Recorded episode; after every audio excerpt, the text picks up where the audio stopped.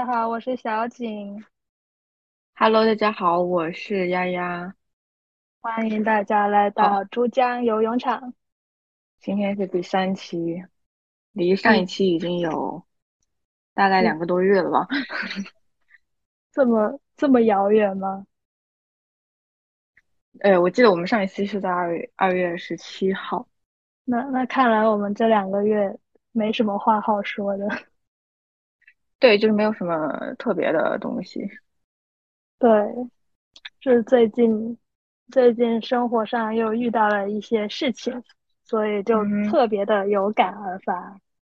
嗯，哎，我发现你昨天发给我的那个提纲说是关于 girls power，然后我其实我最近的感受也是关于这一块的。哦，嗯，我我觉得，我觉得，我觉得这个故事还是蛮。蛮正面的，我觉得关于我的这个这个故事，虽然结果现在暂时还不知道，但是我觉得起码过程还是还是可以的。是，那你先说一下，你就是最近跟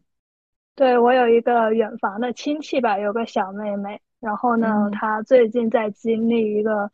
可能大部分。中国学生都在经历一个比较艰难的时期吧，他准备高考了，所以呢，他对，然后我这个妹妹呢，她个性呢是有一点点敏感的，但是我我不是很想把这个词说成一个贬义的一个感觉，因为我觉得我懂，我我，但是我很难找到一个词来形容，是她可能比较对。个人情绪，或者是说对大人、他人捕捉能力很强，对捕捉能力很强。然后呢，也是大部分高中生的那种，呃，有一点点害羞，然后碰到你也不知道讲什么，但是内心想法特别丰富的这样的一个小女生。对，然后这一年我就是算是一直陪着她吧，然后来度过她这个。对他来说比较困难的一个一个一个日子吧。虽然我记得我高考的时候，我其实没有完全没有他这种感觉。嗯，你可能在高考之前经历过。没有，我嗯，我当时觉得高考就是一场考试而已。那时候什么都不懂，就不觉得它很重要，就不像现在的小孩，可能家长。然后老师啊都强调很重要。然后我高考的时候，首先我爸妈就没有很重视，所以就我成绩也不错，所以就没有那种很紧张、很压迫的那种感觉。所以这个妹妹是因为她处在高考这个阶段，所以她会这么敏感吗？还是因为就是她本身就是很敏感？啊，她本身就很敏感。然后呢，他可能呃，这个学习的强度可能对他这个水平来说，他觉得可能压力有点大，因为他可能他是属于那种我想好好学，但是我可能我的能力也好，我老师就是他的老师教他的一些东西也好，就他的期望和他自己的水平会有一点点差距，可能他就会给自己压力会有点大，嗯。对，然后她还是一个，呃，她是一个内心很丰富的一个一个小女孩。就你想，她可能初中的时候已经开始在网上写文章了。她在我鼓励她之前，她首先她是个文科生，然后呢，她数学是非常不好的文科生，可能就五六十分。你想，一百五十分考五六十分。的这种水平，然后他都没有人告诉他说你数学是可以的，你数学是可以考一百分、一百一、一百二，你是你理应达到这种水平，你是可以，就从来没有人这样跟他讲，无论是他的爸爸妈妈，还有学校的老师，然后都觉得哎呀，文科生，哎呀，数学差嘛，数学差就数学差。然后我是呃过年的时候去他家，然后看了一下他的成绩。我说他想要考个好学校，他必须，而且他理应，而且他我觉得他有能力在数学这个点上，然后做一个很大的进步。然后他现在可能就是能考到八九十分的一个水平，我觉得对他来说已经是个很大的进步。但是我觉得他可能还还能再好一点。对，嗯，对我我实在是不理解，就是他们，我我不明白为什么现在他这个年纪的家长还会有那种女孩子学不好理工科啊就很正常啊。然后就就怎么还会有这种想法？就觉得女孩子数学就是不好啊，物理就是不好啊。就你妹妹在哪里上学？她在一个可能二点五线城市的一个可能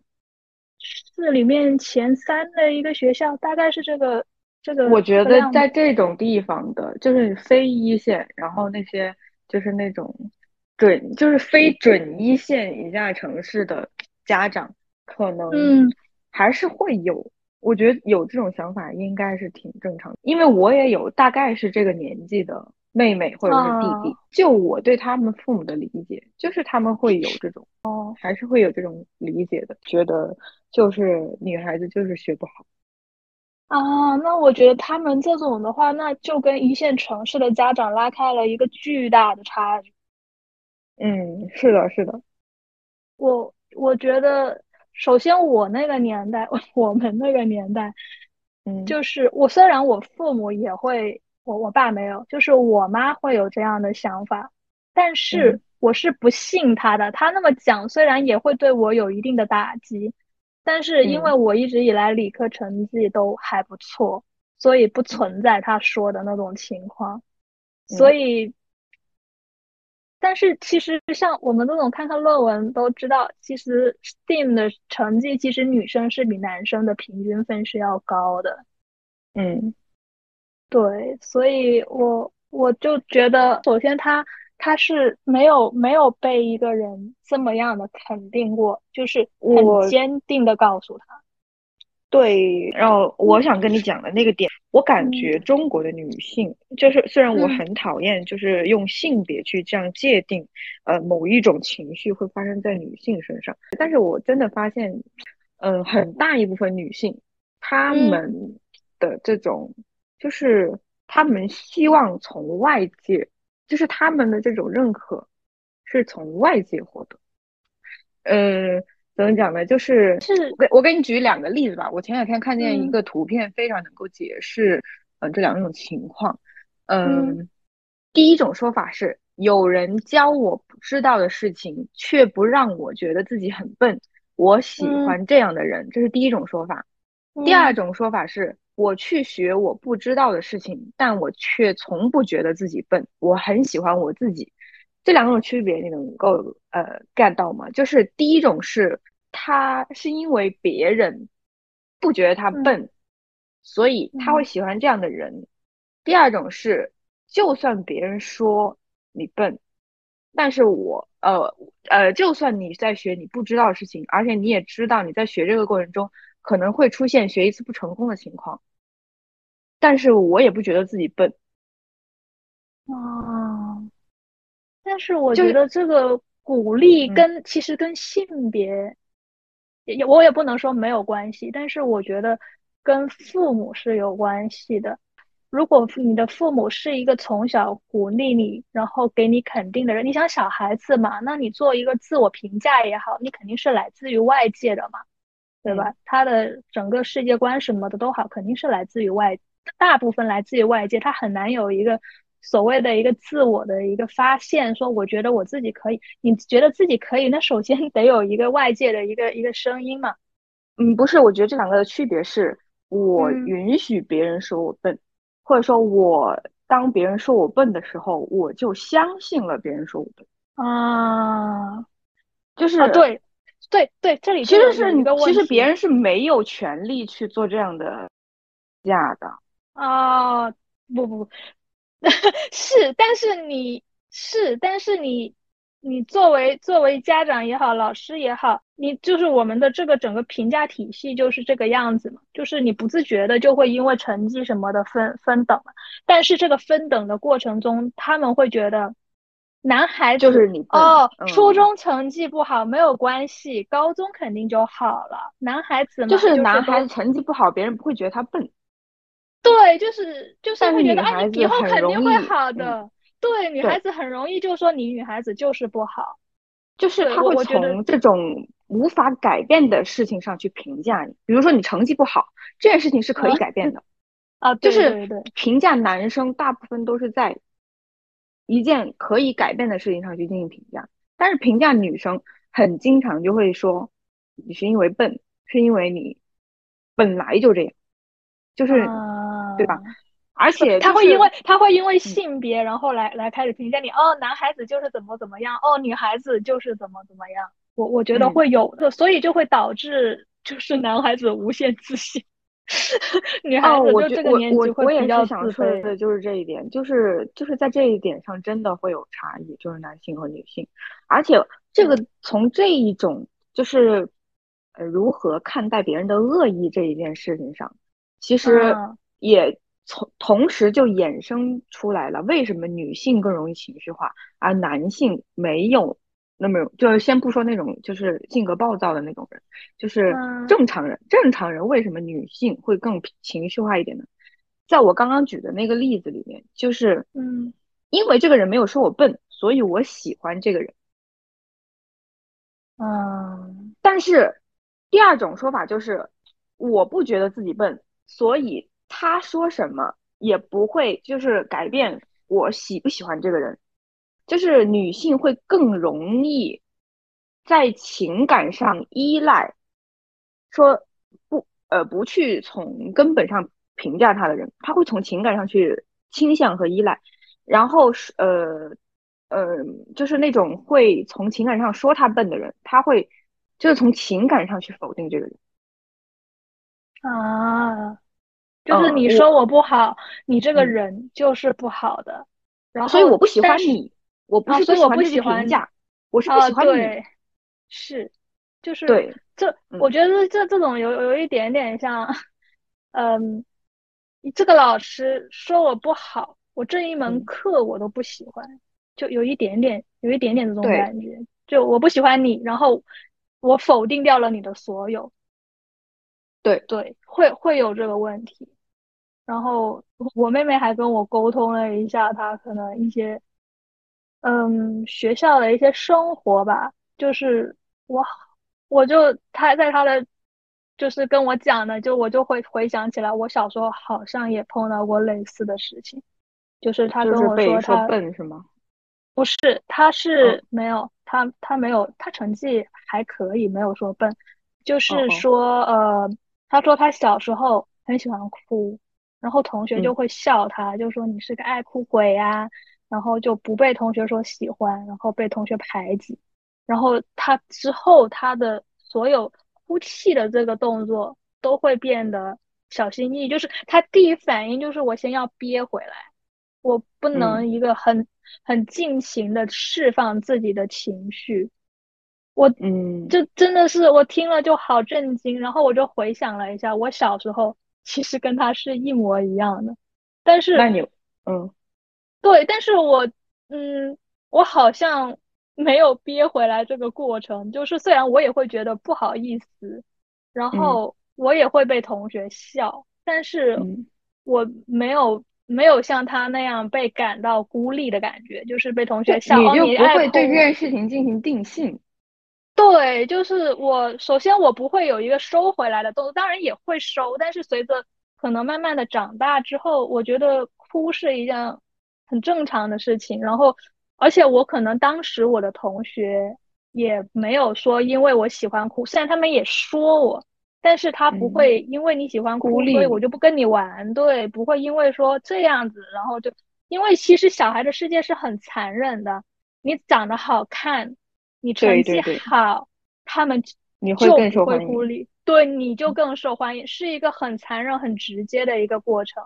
所以，我我我我我的妹妹发生就是说说这个事情的时候，我就觉得天呐，怎么怎么就是从小的大家对感情的一个情绪的一个释放，怎么会觉得哦，你开心就是好的，你悲伤就是不好的？我我我就觉得这这悲伤不是一个很正常的人类感情吗？我受欺负了，我感到不舒服了，我不就是应该哭吗？对，是的。就但是你也很难要求父母能够在这种事情上去面面俱到的告诉你去怎么反应和应对。啊，是。虽然我知道，其实好的父母他是可以在这方面起到引导作用。因为我前两天看那个我很喜欢的那个博主，他就说关于一些羞耻感的东西，就比如说那个家庭里面，就是他的小孩是个男生，但是他很喜欢穿红色。然后有一天他爸妈带他出去玩的时候，然后他就跟他妈妈说：“我想穿红色，但是有人在，呃，就是但是我怕别人会说我。”他那个博主就说：“我当天给他的回应是：你不用管别人在说什么，你不用管别人会说你什么。”然后他，但是他又觉得有一点点不对劲，然后他就去咨询了他的一个心理的心理医生吧，就是一个朋友。然后他就说：“我是感觉有一点不对劲，但是我不知道哪里不对劲。”然后那个医生就告诉他，告诉他就是说：“嗯，其实，嗯，你这样说是没有问题的，但是你有一点点小的瑕疵就在于你这样直接跟他说。”嗯，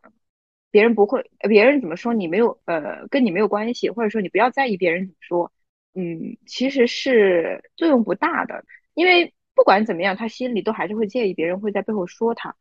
然后他说，父母面对这样的呃情况，最好的方法就是言传身教。怎么讲呢？就是父母去做一些，嗯，父母在平时生活中本身就是一个不在意别人的目光的人，然后父母平常在。这种事情上，他会以什么样的态度对着别人，像就是反馈给别人。其实孩子会在这个里面去学习怎么样去面对自己的这种羞耻感，怎么样去理解这种关系。啊，那我我觉得这个对父母要求太高了。对，我也觉得这个就是真的是太高了。对，因为我我可以分享一个我对这个就是悲伤这个情绪，我我是什么时候。然后跟自己有一个很正面的一个一个态度的，是我那时候看了那个《头脑特工队》（Inside Out） 这个动画片，它是 Disney 和皮尔斯就是出品的一个动画片。然后它这个故事情节就是大概就是一个小女孩，她从小都会很开心，但是但是她悲伤的情绪不会出来，她一直以为悲伤的情绪是一个很糟糕的东西，我不应该让它出来，但是。经过了故事的一系列的事情之后，她终于理解了悲伤的意义是在于，哦，这个事情是的，我很难过，我很伤心。但是我回忆起来的时候，这个难过其实没有那么难过，它会叠加了很多开心啊，或者愤怒啊，或者说什么其他情绪，然后这些情绪包裹起来才是一个完整的回忆，而不是说我只有开心，那那不是全部。应该是所有才是我的回忆，那个才是真实的自己，而且他那个悲伤会让那个开心会显得更开心。嗯哼，就就传说中的你你为自生焉知死，就是类似这种啊！天呐，这个这个平翘舌。好的，不要为为难我们南方南方人。嗯。对，然后还有就是他这个过程，就是他是有一个被排挤的一个事情。就你觉得这种小孩子的这种，你觉得算校园暴力吗？就是反正也没打他。嗯，我觉得怎么讲呢？我觉得就是欠缺反反击的，我们缺乏想象力，去就是缺乏应对这种情况，既能够表达自我，又能够那种嗯。但是其实小孩子他也是在相处的过程中，慢慢的探索我们之间的边界。就你你也不能说那些排挤他的人得多么的啊很糟糕，我觉得也不能那么说。因为对我的意思就是，就是小孩子应该怎么样去表达自己，又不伤害别人，就是他既能够维护住自己的这个边界，啊，又对又。没有说起到说我一定要把他打一顿啊，或者说什么这种情况也不一定，倒也没那么夸张。对，我只是说，嗯，或者说说言语来伤害对方。对我，但我觉得这是一个学习，或者说是一个社会化的过程。因为你小和小的时候，其实你也不太懂事。就是我觉得回忆一下我们小时候，可能你或多或少都会参与，冷眼旁观，或者说你作为一个这个这个你被你被欺凌的这个，就是你肯定是这三个角色，你肯定多多少少都扮演过。就是你可能被被欺凌的时候，你可能就会，当然那时候可能不会反思，就是说啊，你这样是排挤别人。对对对，是的，是吧？就是嗯，我觉得。这种好像也不能算是暴力，或者我觉得算是一个呃小朋友之间探索交往的一个边界，就是他们在慢慢学习怎么样跟别人交往，然后别人会不舒服，然后做一个反馈，然后或者说是等等他们慢慢长大，可能就会就会就会变成一个比较成熟，然后。不至于说在在这种行为上做这种事情的人，当然了，我觉得很多人很大了都很很喜爱做这种事情。是是是，对，就是有的人就是很喜欢拉这种小团体啊，排挤别人，这这种就是有些人就就是喜欢干这种事情。对，没错。嗯，对，我觉得可能就，但是你你其实也从中，就是你比如说你小小你你你小学的时候。天呐，你不会应对，你好难过。然后，但是你初中的时候，你就会哦稍微好一点。等到你可能到研究生了，天呐，你已经应对这种情况已经炉火纯青了，你已经不会再在意了。就是这个，这个其实我觉得，我觉得要让小孩子从情绪上保护自己，不一定说一定要学习好，或者说每一次都能够完美的去应对。我觉得就是对。我觉得要教给小朋友一个特别的准则：如果你有负面情绪，你不要忽略它。啊，是。你要去想你的负面情绪是什么。就是我觉得这是就是对父母要求不太高的一个要求，就是得要有人告诉这个小孩，不一定是父母，然后自己去想办法去调整，或者说是去表达。就是就是这个方法你可能不无法教他，但是你可以去让他去。学习和关注，是的，我我觉得就是就是你就是在跟你的同学或者朋友的不断的摩擦交往，然后你你就会慢慢的变得更加游刃有余的面对这样的情况。你小时候不懂面对，实在是太正太正常的事情。对，这个时候算算了，我们也没有小孩，就不要想说怎么教孩子。对，因为我因为我遇到这种事情，我就会有一种宿命宿命感，你懂吗？就是那我如果没有一个好的父母，那我就活该陷入这种呃负面的情绪嘛。就是我在每当遇到这种问题的时候，我会有这种就是宿命感危机，所以我会去的想，那我要怎么应对呢？我觉得这个跟父母什么的。就是关系没有太大，因为，嗯嗯，就就是没有人教的话，那么你自己能够体会到很多东西是你的偶然，啊，就是你能够体会到这东西其实是一种偶然，就是嗯，你可能也是受到了某一件事情的启发，或者说你看了某部电影、某个小说或者什么的，嗯，然后，但是如果你没有呢？就会有这种宿命感，就是会让我觉得哈，有这种那那没有这种条件的人，那不就活该吗？活该受到这种情绪的困扰，或者说情绪的这种压迫吗？哎，我觉得这种就是，比如说文艺作品的意义也好，动画片的意义也好，或者说是一些关于成绩之外的另外一种。你的阅读量也好的一个一个东西，就是我我相信这些东西肯定会在这些里面的。你你只要你慢慢成长，你总会碰到的。但是能不能做到一个 touch，就是可我觉得首先父母跟你讲，你也不一定有这个这个所谓的你的理解，你的就是你可能就是每一个人到每一个阶段，你可能就是因为各种各样的契机，你你可能就会知道。就它，它是一个你不断接触，然后它是一个概率的事情。你你你可能会知道，但是那我就觉得这个就是太偶然了。对对，太偶然了。是，但是你你接触的多，你可能就概率就变大。嗯，对，因为有些有些东西就是，其实你你小时候你也不是很信你爹妈讲的事情，嗯，对吧？你你也不会信他说，呃，爸妈讲，因为你爸妈跟你在耳边讲的道理太多了，你已经过载了，你已经听不进去了。天呐，他怎么还在讲？就属于这种，嗯。而且他讲的可能有一些是不对的，你实践之后不对了，你就会对他讲的所有事情都持一个怀疑态度。对，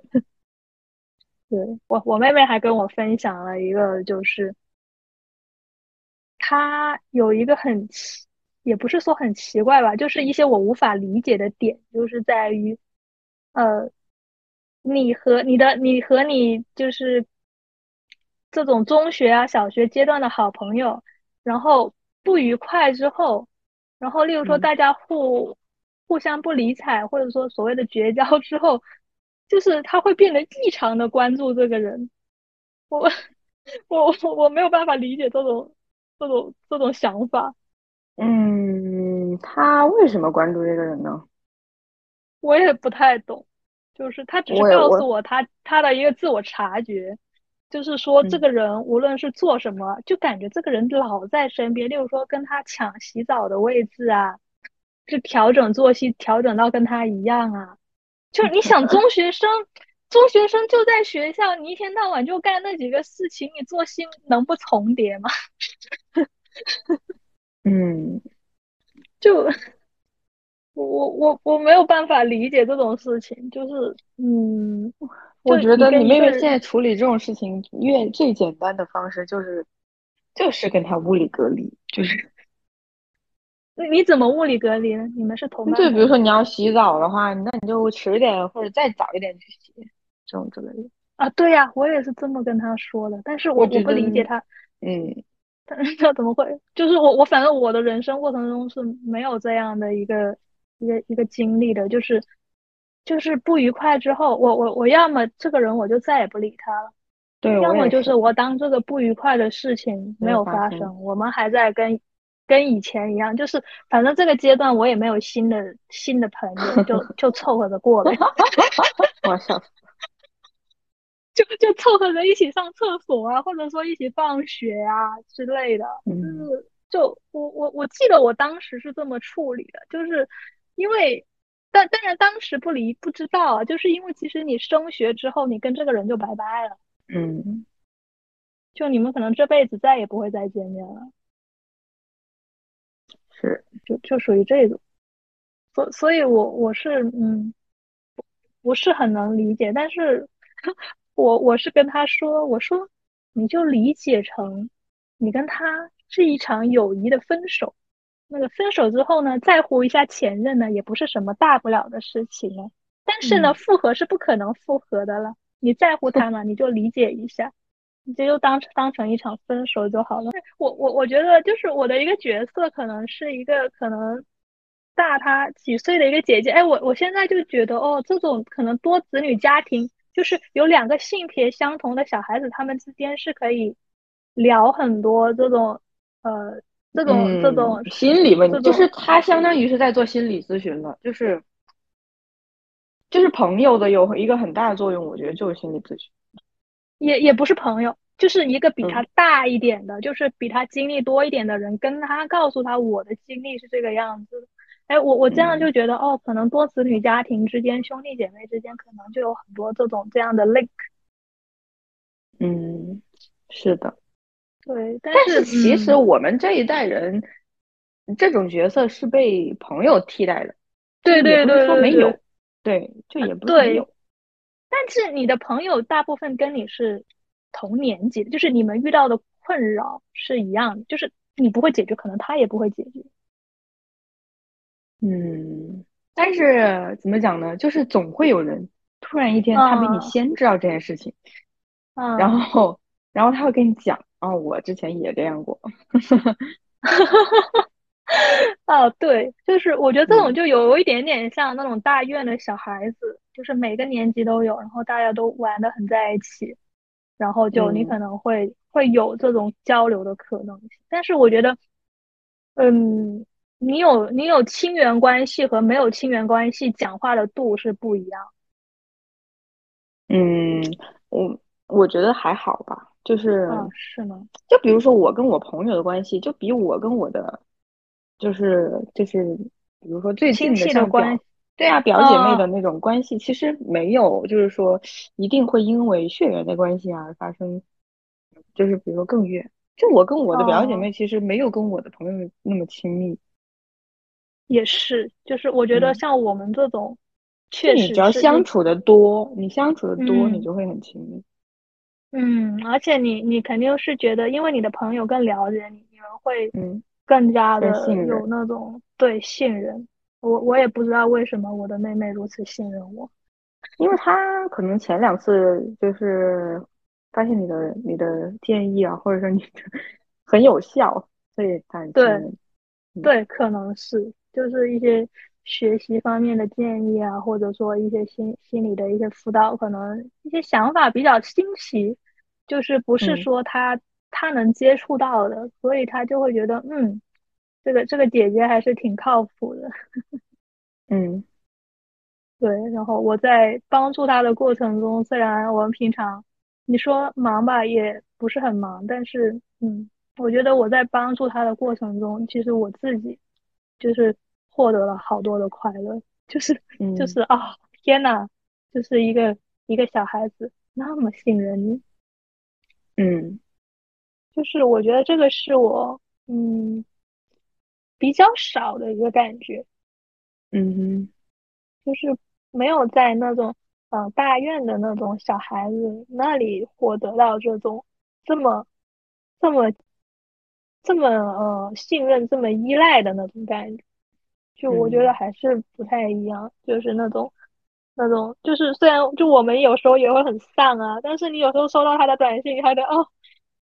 你得爬起来啊，回答他的问题，笑死。就是你，你会在，反正我会在这个过程中，就是会有一种幸福感，就是我我我觉得，我觉得还是蛮开心，而且我我也发现，就是我我其实太会鼓励别人了，就太太我也觉得你很会鼓励别人，对，就很厉害，就是我我现在发现我这个这个能力这个水平有点有点牛逼，是，我之前也经常被你鼓励到。对，但是我我我没有觉得我在刻意的鼓励别人。嗯，怎么讲呢？可能就是因为像我跟你妹妹在这种事情上，嗯，容易陷入那种情绪，就是容易因为别人的评价否定自己。但是你不一样，就是你，就是你从就从小到大，你一直以来都不是这样看问题。我也会，但是但是我自我调节能力可能好一点点，很强，嗯，对，就是 我就会觉得不是我不行，是你不行。对啊，像这种东西就嗯还挺难跳出来的，我觉得。如果从小到大没有，对我我觉得可能就是当当我遇到困难的时候，我觉得嗯不是我的问题呢，肯定是你的问题。嗯，我很可以。对，我觉得其实就就是要抱有这种心态。嗯，都不知道哪里来的自信，我就会觉得，哎呀，天呐，就是肯定不是我的错，都是别人的错。但是我我，但是我我我之前也跟你分享，就是我遇到就是发现确实是我自己的问题的时候，因为我排除了种种的原因、种种的困扰，我发现是自己问题的时候，我发现。其实我也很难跳出来，就是你很难做一个很积极的一个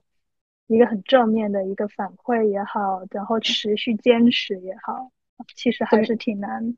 这件事情我觉得是这样的，就是就是根据我的经验，就是你发现了真的是你的问题以后，你就承认这个问题就好。啊，是，然后你就改正这个问题就好了，就是改正了，就是你啊，我是这样。就是被人戳中了又怎么样呢？那我以后不这样了不就行了吗？对，但是你你可能你做一个调整之后，你还是没有得到一个正面的反馈，你你肯定是会很很难过。那就要把关注点放在自己身上，你怎么样去调整？就是，嗯，我最近就是感觉到，有的时候是确实这句话说起来轻松，但是你自己体会起来会，就是就是在行动的过程中可能可能比较难做到吧。但是我觉得这个是可以克服的，就是呃不要把关注点放在别人身上，就是别人说你笨或者说你什么你不行，那么你就我觉得应该要去想的是我是因为什么不行，我还可以改进什么东西。而不是说希望得到这个说你不行人的认可，关注点不应该放在这个上。但是我们的认可是一个很残忍的认可，你想想，就它是一个很客观的，不不关乎于某一个人，而是关乎于一个评价体系。就是对于我们所谓的认可来说，你一直没有一个结果的时候，你那就那既然他不承认你，你也不承认这个评价体系就好。感觉也不太行，我觉得，我觉得也也也不太行吧。就是没有没有这个评价体系的话，我们我们如何进入人生下一个阶段呢？嗯，我是觉得，就是这个，就是这个社会上有太多的评价规训吧。然后他在，因为我最近我有一个观察。就是，其实我本身是很享受学习新的东西，理解一件事情，我本身享受这种感觉。嗯，但是我发现我经常受到阻碍。比如说，我今天要完成一个什么事情，就比如说我最近，我一定得把时间花在完成某一件事情上。嗯，这这导致我其实是没有时间去学习的，就是真正的学习。啊，没有时间去真正的学习，就是我觉得去他的，就是要怎么样呢？就是我学我我学到的东西，而且而且你不觉得最近的社会变得太快了吗？啊，是的，就是其实穿越周期的能力，就是你真正学到的东西，而不是评价体系下的东西。是，所以我就觉得，那你随便吧，我就这样了。我暂时还不能，就是不能跳跃于这样的一个一个一个想法呀。就是就我我我心里是认同你的，嗯，但是我就是理性和感性之间，就是觉得，嗯，我我虽然很认同你，但是我我还是依然有点难以克服这样的一个评价体系。或者没事，等我如果真的我能够冲出这种评价体系，我再跟你说，因为我知道我现在是不具备说服力。呃，不，不是冲破，而是说，呃，大家都有这样的困境，不是说一定要传达一个好的一个态度，而是说，呃，反正大家都冲不破。嗯，但是我相信是可以冲破。我之后再跟你说这个吧，就是这一点不是我今天想要讨论，因为我也在探索期。嗯，那就这样，那今天就这样，好，拜拜，拜拜。